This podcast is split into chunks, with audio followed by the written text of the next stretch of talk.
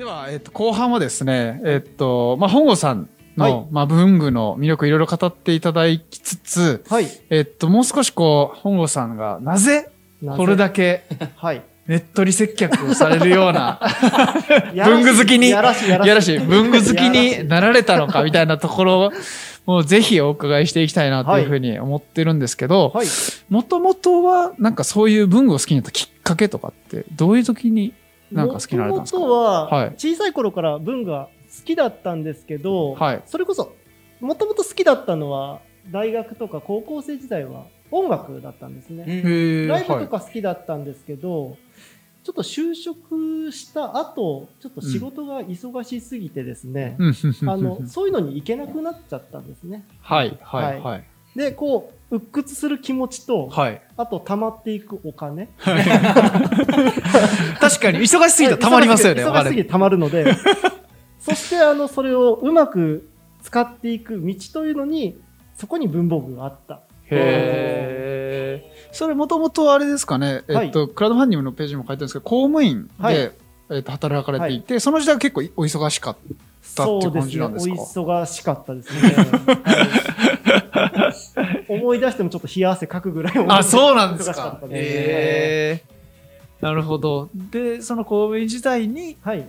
こう忙しくてお金貯まって、いろいろ貯まった中で、はい。文具っていうところに行き着いたって感じなんですか、一応、もともと私が住んでたところがですね、はい。ほんとど田舎で、はいはいびっくりするぐらいど田舎なんですよ。あれ？島、島根？島根です。島根県の、はい、多分住まれてた。あのお聞きになられてる方島根の位置すらわからない方も多いと思うんですけど。はい。あの出雲大社がある島ですあ、はいはいはいはい。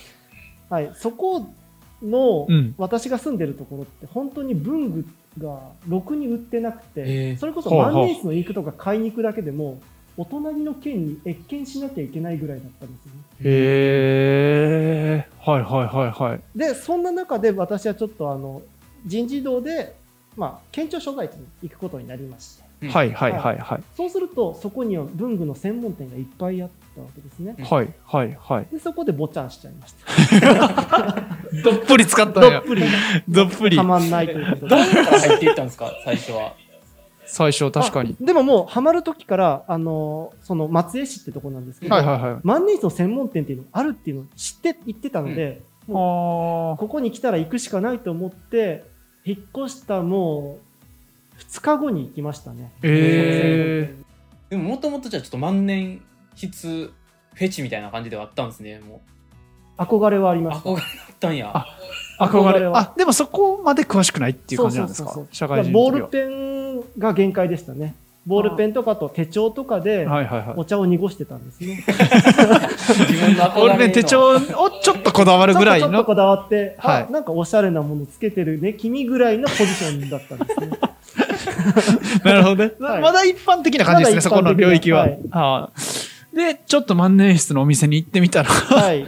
行ってみたら、そこの、あの、2店あるんですけど、はいどちらのお店もとても素晴らしいお店だったんですね。はいはいはいそ。れこそ店主さんの,、あの考え方とか、うんあとそれから接客に対するうん。あの向き合い方とかがとてもすごい感動したので、あの万年筆自体も素晴らしいなと思ったんですけど、あのそういう、まあ、文具うんをこう売る仕事っていうたものに対しても、まあ、尊敬とか敬意の念をいただくようになったのが、もしかしたら私のこの販売員としてのはいはいはい。もともと一番始まりだったのかなと思います、へえ。なんか僕らイメージするんだと、地元の町の文具屋さんって、はいおばあちゃんとかがやってて、なんか接客ってあんまりイメージなかったりするんですけど、やっぱり万年筆専門店みたいな感じだったんで、結構その方も万年筆大好きで、そうなんです。その接客というか、はい。していただいたって感じなんですかね？本当にいいお店で、はいはいはい。それこそあの全くあの知識がゼロの状態からあのき気さくに本当にへー1から10まで教えてくれる接客だったので、はあ私は本当に好きになりました。へえ、じゃあそれが先ほどのネットリ接客のところにちょっと繋がってるっていうところなんですね。はい、ですね。はあ。そこの店主さんがよく言っていらっしゃったのが、はい。書くことは文化なんだよと。はいあので文化っていうのはあの頑張っていかないとすごい次の代に引き継がれていかない気を抜くと廃れてしまいがちなものだと。はいはいはいではい。私はそのバトンを今まで過去の人から受け継いできたものがあって、それを次の世代にバトンパスをしたいんだと。うんうんうんうん、そういう気持ちで私はこの文具を売ってるんですよっていう話をされたんですね。うんうんうんうん私もじゃあ、そのバトンを、受けたバトンを次の人に回してあげなきゃいけないので、はい。ネットに接客。はあ、なるほど。すごいですね。そこの原体験あるんですね。ね。なんかちょっと話が変わるかもしれないですけど、はいあの、今、まあ僕もちょっとそうなんですけど、はい iPad ではい。結構鉛筆、なんていうんですか、本当に筆、はいなんかね、いいい書き心地で書けたりとか、もう本当にどんどんデジタル化してるなっていう感覚があって、僕も紙に書く機会が本当ちょっと減ってきたなと。思うんですけど、なんか本郷さんが考える先ほどのこう文化みたいなところのはい書くとか、はい。紙に書くとかですね、はい。なんかそういったところの良さってどういうふうに考えてらっしゃるのかなと思ったりするんですけど。あえて不便さを楽しむといううんか、うんうん。あの、自分の中で、こう、気持ちをリセットするというか、うん。iPad とかも、まあ便利なのが一番なんですけど、うん。便利じゃないところにも、例えば楽しいことってあると思うんですよね。うんうん。例えばなんだろうな。便利じゃない。不便だけどうんなんて言ったら一番わかりやすいでしょうかね、まあでも手紙うんとかっていうのは結構やっぱりありますよね。メールで済むところなのに。そうですね、確かに。あと車とかもそうじゃないですか、うん昔のヴィンテージカーとかってすごい不便ではい。燃費も悪かったりとかするんですけど、うんうん。なかなかそうやって手間をかけたりとかはい。あとは洗車したりとか、そうやって愛情をかけてあげること自体が楽しくなったりとかすると思うんうんうですね。文具とか万年筆もそうなんですね。うーんそれこそあの、インク切れちゃった、じゃあ入れなきゃとか、インクベタベタになっちゃった、じゃあ洗わなきゃっていうところも実は楽しかったり、うんはいはいはいはいはいはい。そういうところまで、あの、まあ、楽しめたら、なるほど、うん、なるほど。いいなと。なるほど。なんかまあ不便さを楽しむみたいなところとか、やっぱり手書きはこう気持ち伝わるじゃないですけど、そこがやっぱりもうあるのかなとか、うん。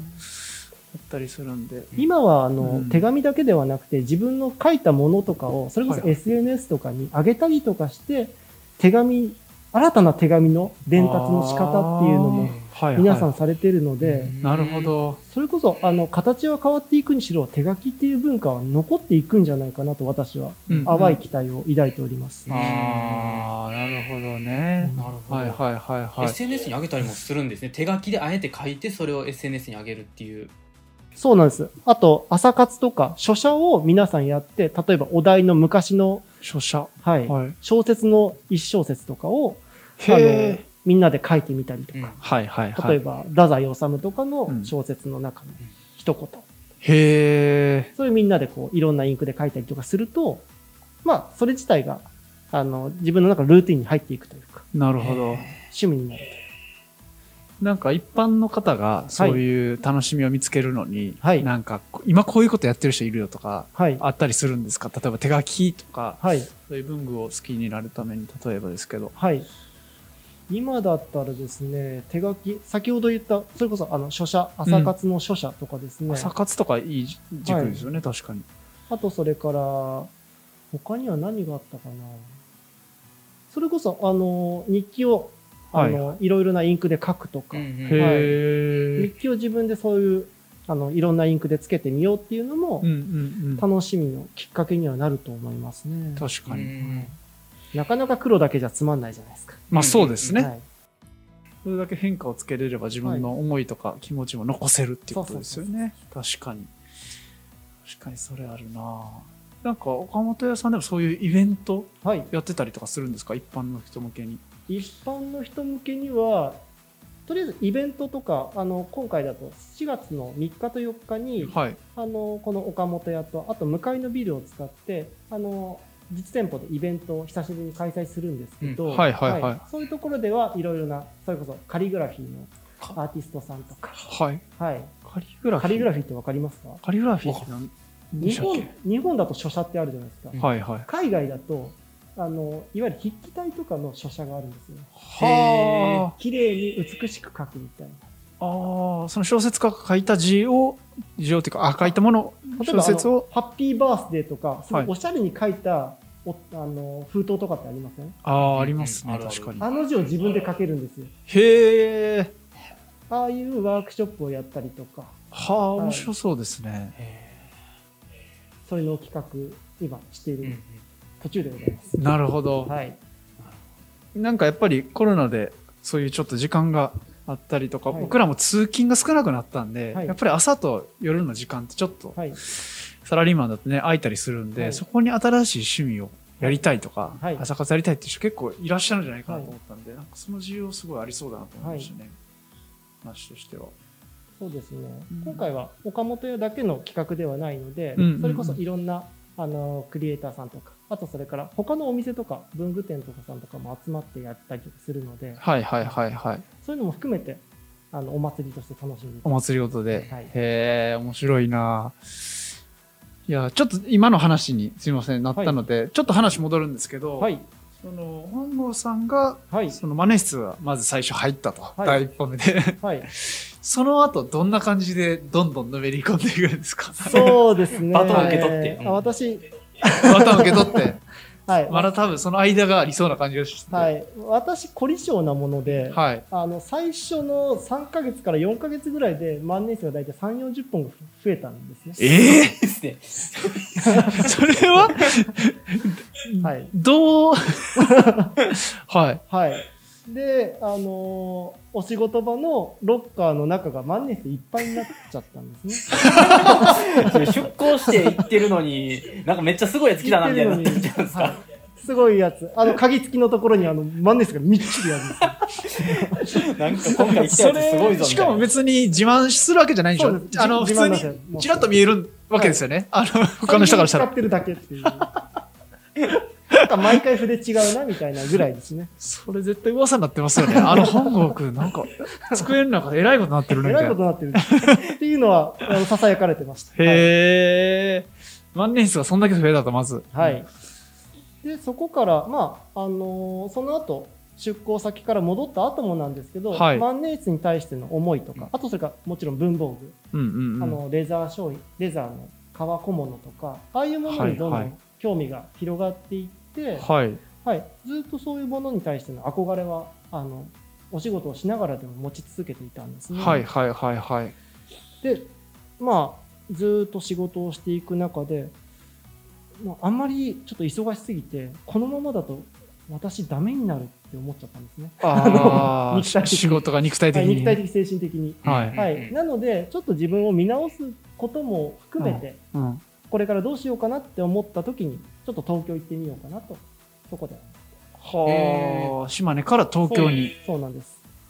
で、そこで、あのーじゃあ自分公務員しかやってなかったので、うんうん。あのなかなか手に職もないし、うんうんはい、僕に何が残ってるっていうか何ができるかなって思った時にじゃあ好きなものをあのこの気持ちをバトンを先ほどバトンですね、うん。気持ちを伝えるっていうことだったら今僕にだったらできるなということで、うん。あの文具の販売員っていうあのお仕事を希望させていただいたんですね。うんはあ。最初はどういうところで文具の販売員されて最初は都内の文具店さん、ちょっともう名前は言えないんですけど、あ,、はいのちょっと大きめなあの専門店の方で働かせていただいてて、はいはいはい。文具の販売員っていう職業ってあんまり お話をお伺いしたことないんですけど、ですよね。はい実際どんな感じなんですか？じあの、家電の販売員の方はイメージ湧いたりするんですけど。あもう家電よりももっとコアですね。あの、家電の販売員ってなんか、自分の方が詳しい場合が多いんですけど、あはいはい。の、文具の販売員って基本相手の方が詳しいんですね。あ、逆転するんですね。はい。いわゆるマニアの方マニアの方々いらっしゃいますよねマニアの人。が来るんですね。それでも結局、接客難しそうですよね。そう難しいです。で、マニアの方も来るし、一般のお客様も来るので、確かに。それぞれ求められている、はい。あの、接客っていうのは違うんですね。これは、営業、僕も営業仕事してますけど、はいおもろいっす。面白いですね。ちなみにどんな感じで、一般の方だとね、イメージがはい、初心、初歩から教えるって感じですけど。例えばギフトだったら、はい男性ですか女性ですかから始まり、うん例えば、どんなプレゼントなんですかっていうところは、まあ、基本的なところだとはいはい思うんではい。すけど、例えば、まあ、これは例で実際あった話ですけど、はいまずは、机にドンと座った時に机の上にあの例えば車のキーを置かれますよね。はいはいはいはいはい。そこのキーが例えばそれで車の車種が分かったり、うん。確かに。あとは時計のメーカーとか、うん。はい。ああいうところから見てあこの人は派手なものが好きだなとか、はあ。はい、あとカバンの革のカバンでもあこのカバンだったら多分営業さんだなとか。うん。はあ。車のディーラーさんだなとか。はいはいそういうとはころを見ると、あのそれこそ先ほど言われたあのボールペンの芯を買いに来たお客様でも私あの接客を声かけてたんですよ。い。はあ。のおしゃれなボールペンの外見あるんですけどよかったらいかがですかってレジ終わった後に。お話ししてそこから接客始めたりとか。はあ。まずはじゃあ、どっちかというと、こう、パーソナリ、なんていうそです。その人を知る情報を外見、まず聞かずに、そうです、見定見定めるって言ったらあれですか？あとはお話の中で。はい。はい。やっぱりそうやって、あの、それぞれのお客様をまず見るっていうことが提案する前に大前提だと思ってるので、はいはいそれはいはをしてからの接客というのを心がけてましたねい。。なるほど。これはなんかどんな仕事にも通じるというか、はい素晴らしい考えですよね。まずはその人を知ると。営業の方も、あの、本当に同じことを、あの、自分もそういう接客をしてるので、うんうんうんあの、共感するってよく言われてましなるほど。うんそうだ、すごいな。すごいやっぱそんだけ引き出しがあるっていうのもすごいなって思ったうん、そうですよね。そこを磨かれて。ちなみにその初心者の方だと、た。はい。あの、ステップは結構、あなんかこう、決まって、さっきのプレゼント用ですかとか、はい。そういうの聞くと思うんですけど、自分より詳しい商品を持ってる人に対する、はい。なんていう接客みたいなところって、はい。どういった感じで進めていくんですか？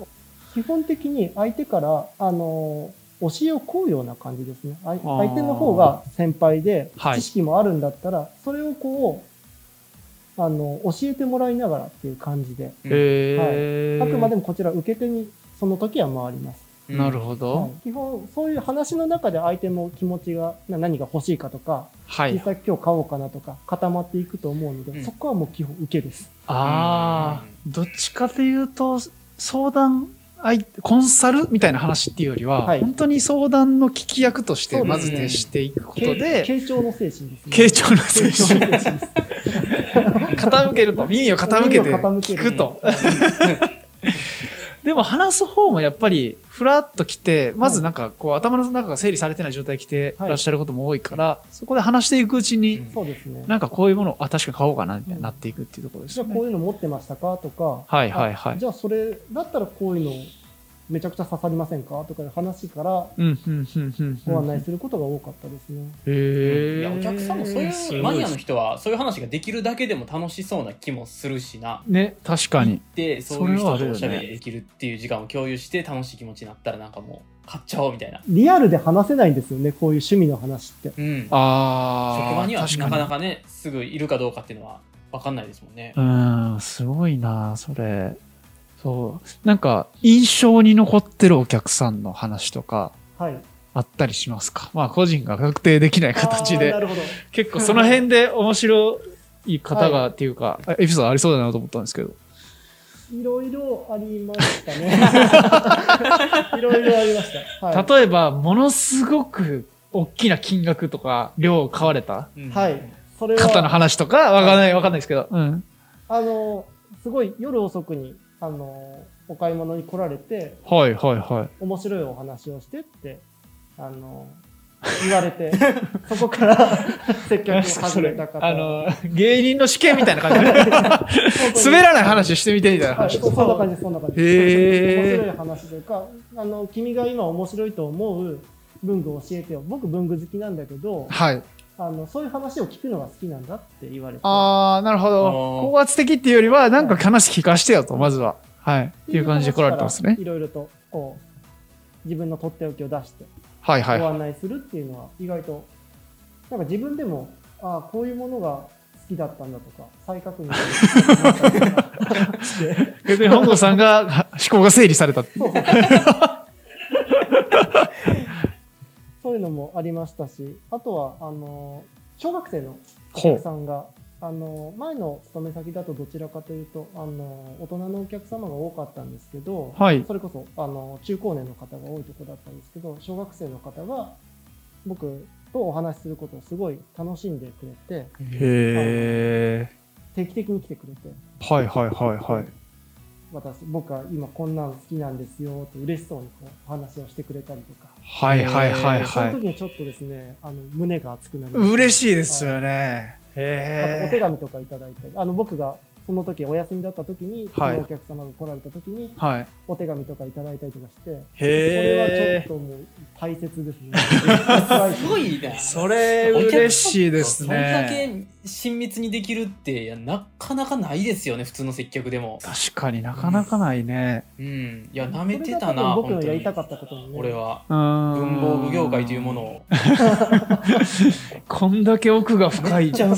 それはやっぱりこんだけ必要やなっていう需要があるんやなっていうのよくわかる。すごいなそれ。なくてもいいものかもしれないけど、なかったら面白いし、あ、あった、あったら面白いし、で、面白い話を聞いたら、それ自体にストーリーを買ってくれるっていうお客様がいるっていうのが、うん。本当に心強かったですね。あー。今実際あの本郷さん以外にもそういうやって接客されてるんですかね？なんか僕はあんまりそういうものを買ったことがないから経験がないんですけどぶ普通そんなもんなんですか？文房具の接客って。本郷さんが特別なんですか？いや、他にも、あの、僕が、あの、同じ、あの、お店で勤めていた先輩の人とかも、そういう接客の仕方とかしてくれてて。あそうなんですね。ただ、数は少ないかもしれませんね。そこまでねっとりはしてません。ネットリはしてない。ねっとりはしてません実は東京都内にもいろいろと有名な店員さんがいらっしゃって。えあそうなんですねで有名な店員さんいてるんですか？その文具業界でいます。はい、います、います。あそこの店舗の誰々やばいみたいなあの人は万年強いみたいな店舗の誰々に、はい。ああせっかく東京に来たんだったら、あそこの店舗の誰々の接客受けたいとか、僕は島根に住んでた時に、はい。あの、東京来た時はその人のところ行ってましたから、へえタレントですね本当に確かに。本当にそれぐらい、あの、推しの、推しの。推しの推しの店員さん。はい、いました、いました。すごいなそれ。本郷さんもその一人にも入ってるんですか、ちょっと自分では言いにくいかもしれないですけど。そうなれたら嬉しいんですけど、まだそこまで自分の中で行ってないと思ってるんで、もうちょっと頑張りたい。はい。いやでも今日の話聞く限りはなんかもうすでに僕は直接行って接客し受けたいなって思うぐらいですけどね本当に、うん。ね。平均4、5時間ぐらい接客しないとダメですね、一人。1、2時間じゃ足りないかもしれない。すごいなそれ。めちゃくちゃ面白いななんか。いや仕事仕事めっちゃおもろい。なかなかすごいなそれ。なんか本郷さんが今はい。思い入れの、わかんないですけど、過去思い入れのある商品とか、はいすごい今、一押しの、これだけはぜひ紹介したいみたいな商品ってあるんですか？ああ、それは難しいです。難しい。いやいや、難いしいご質問だと思うんですけど。うんああ、でも、あのーそれこそ、この、パイロットの万年筆の中、はい。僕はパイロットの万年筆が一番好きなんですけど、はいはいはいは、はいい。その中だと、そうですね、カスタム845というこの万年筆。はい。はい、ちょっと、あの、ミキさんの前に出してるんですけど、はいはい。漆塗りの万年筆なんですけど、はい。うんあのー中がですね、中にもこだわりを持って、で、外側も漆塗りときっちりと、あのー細部にまでこだわりが込められた万年筆なんですけど、はい。まあ、ぶっちゃけて言うと、見た目超地味なんですよ。確かに。確かに、あのー超地味なんです。ちょっと丸みを帯びたた、ただの黒と金色の黒と金色の万年筆ですよね。うんありそうな。はい。うんで、こう、キュッと開けると万年筆が出てくる。出てくるっていう、はいまあ、ザ万年筆で正直つまらんんですよね。うん普通に見えますねはい。うんただ、あの、これを作ってる、その、作業工程と、まあ、漆の職人さんをですね、実はパイロットは、はい。あの、自社で雇っていたり、委託じゃないんですよ。社員さんとして。漆塗りの方が雇われてると。はあ。それこそ、あの、ペン先っていうのも、あの、ペン先に硬い金属物質をつけてるんですけど、はいはそれも自社で作ってたり、これもうん楽をしようと思ったら、はいはい本当に外部に委託すればいい話なんですけど、うん外部から買えばう。んそれも自分で作ってたりとか、すべて、あの、細かなその配慮とかがされて、見えないところにそういう努力が詰まってる一品なんですね。はで、私もどちらかというと、あの、こういう、なんて言ったらいいのかな。一個一個は派手じゃないんだけど、あ。はい。あの、すべてがお客様のためになっている。で、あの、役に立っていけるような接客っていうのを目指してるんで、はいコンセプトとしては、私は845みたいになりたいと思ってるんで、845推しです。なるほど。はい自分のす、ご自身の接客のそうそう思いとか、はい。一人一人丁寧にやっていくみたいなところを体現してる、地味だけど、商品だと。そうです。ぶっちゃけて言うと、あの接客一人一人時間かけてやっていくっていうのも、多分、手間がかかって、そんなに多分リターンはないんじゃないかって多分思われると思うんですよね。まあ、効率みたいな、はい考えると、確かに。それこそ聞くとですね SNS とかでね、うんあの映えたりとかした方が楽だと思うんですけど、私はそれよりもやっぱり一人一人のお客様を大事にしたいので、うんうんうん。そういう気持ちを地味なところが小さなことからコツコツと。はい。っていうコンセすプト。ごいな、それ。い、や、本当確かに。そうお伺いすると、この万年筆が全然違うようにいや、もう擬人化されたよ。見えてくる。万年筆が。擬人化され る。命が宿った命で宿っ万年筆に。でこいつあの地味なくせにすごいいいんでね。あ、はいいいんですか？すごいいいやつなので。いいやつ、いいやつやった。いいいやつなので。や、なんか僕もその自分の人生とか大事にしてることに照らし合わせた文具がちょっと欲しくなってきた。ペンだったりとか。ね、なんか。でそういうのが見つけれるってことですよね。そそれのお手伝いをさせていただきお手伝い。すごいマジでなあの、ね俺の町にも来てほしい。オラが町にも来てほしいって思って。オラが町。オラが町リターン。はい来てほしいな、これ。まあ、お大阪とかはね、あの、多分。全然来ますよはね。い。近々行くとは思いますので。ああ、はいイベントに。いやこれすごいなうん。めちゃくちゃ面白い、この話。ありがとうございます。いや、本当面白いですね。まだまだ聞きたいことがいっぱいあったりとかしますけど。脱線ばっかり。全然で全然です。ありがとうございます。こっちがね、いろいろ聞いてしまうから。なんか僕お伺いしてると、すごい、まあ文具好きなんだな、みたいなところというか、純粋な気持ちというか、っていうのがすごい伝わってきて、はいやっぱりそういう方に接客を受けると、なんか僕らも好きになっていくだったりとか、まあ相手のことをあと考えながら接客をしていくっていうところがすごい大事にされてるんで、うんなんか売るっていうよりは、なんかその接客をしてる相手の人生とかまで、とか思いとかまでお伺いしながうらん提案してもらえるうん。みたいなところが、なんかすごく接客として素晴らしいというか。なんかお伺いしてて僕もファンになったなっていう今日話聞いてて思いましたね。なんか。ありがとうございねます。。あとはやっぱりそれだけじゃなくて、新しいチャレンジうん。を、なんか、本郷さんもとか岡本屋さんも大切にしてるっていうところが、やっぱりいろんな人を引きつけるんだろうなっていうのは今日お伺いしてて思っていて、まあ、まさに今回そのチャレンジの一つがクラウドファンディングではい。移動販売車を作るっていう、無謀です。無謀ですよ。無謀。え、実際その車体とか、はい。まあちょっと今後の話ですけど、はい。文具のその移動車のはい。デザインとか、はい。そういうのとかってどんな風に考えられるんですか？今後こだわっていくんですか？これはですね、うん。私というよりも店長の方がすごい思い入れがあって、へえ？はいはいはい。知りたい、はい。すごい。超おしゃれにしたい。おお 言葉だけ聞くと、言葉だけ聞くとなんか、あ頭悪いんですけど。言葉だけ聞くとなんか、ただ、お皆さん思うと思うんですけど、せっかく東京から来てくれるのに、うん。それこそあのね、普通の軽トラがプップーってきたら夢がないじゃまあないですか。確かにちょっとね、あの、カスタマイズされてない軽トラが来たらがっかりしますよね。なので、あのね、お金があれば。今実際、まあ目標金額ちょっと超えましたけど、まあこれからこうね、リターンも作りながら、はいあって、集まったお金みたいなところは、はい。もう基本的には移動販売車。の、まあそういう施工費用とそかう、ですね。あのまあ料費はい改装とか、はい。まあこれからの旅旅費とか、はいそういうところに使われるって感じですかね。はいはいはいはい。いやーなんか楽しみです。おしゃれみたいなところで、どどういうもんを今考えられてたりするんですか？これはですね、まだ社内の中でも最もセキュリティの高い守秘嘘あんだけいろんなこと喋ってくれたのに。あんだけいろいろされてあんだけ喋ってくれるのに、ここだけはもう車体については。車体についてはもう楽しみだと。まあでもこれは、車体だと、多分店長がここから来て2時間ぐらい喋れるぐらい車体には思い出があるので。あ、本当ですか？うわー、それすっごい楽しみですね。うん。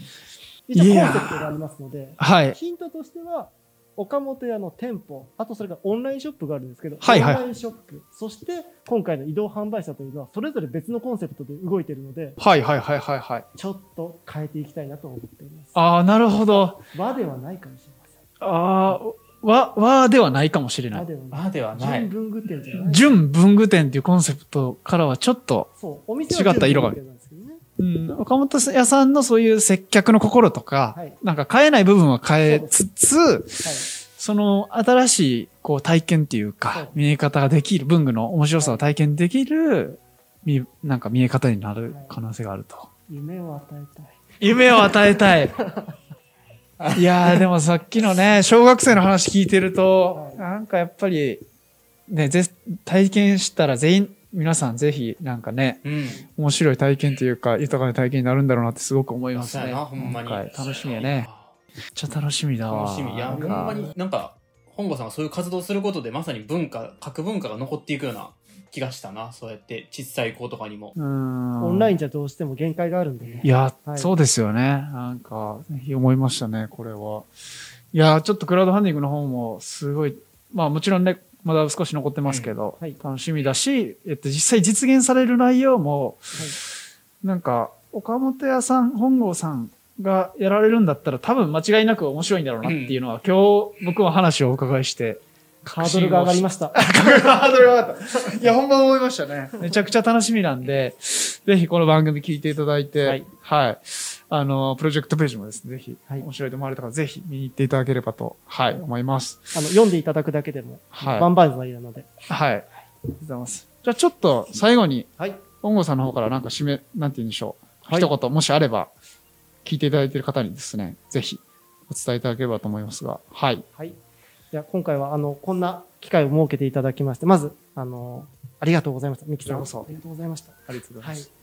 で、あの、ご視聴いただいた方にはですね、ぜひ、あの、私の思いというのを、ちょっと今、砕けた感じで言っちゃいましたけど、あの、真面目な方はですね、あの、キャンプファイヤーのサイトの方にですね、もう、しつこいぐらい書いてますので、はい そちらの方熱い思いがはい、熱い思い書いてあるので、せっかくなんだったら、一回見てみてください。で、もし、気持ちに賛同していただけましたら、あの、支援、あとそれから、支援よりももっともしかしたら嬉しいのは、実際に、あの、行った先で、あの、お客様に来ていただくのが一番嬉しいので、あの、支援、支援してなくても、あの、来たよって言っていただけると嬉しいですので、夏以降、皆様のお越しをお待ちしておりますので、よろしくお願いいたします。こんな感じです。はい。よろしくお願いいたします。いしますはい。本当クラウドファンディングと、この後のはい。岡本屋さんと本郷さんのチャレンジがすごく楽しみな、はい、はい回になりました。はい。はいでは、えーっと、お忙しい中、本郷さん、本当にありがとうございました。ありがとうございました。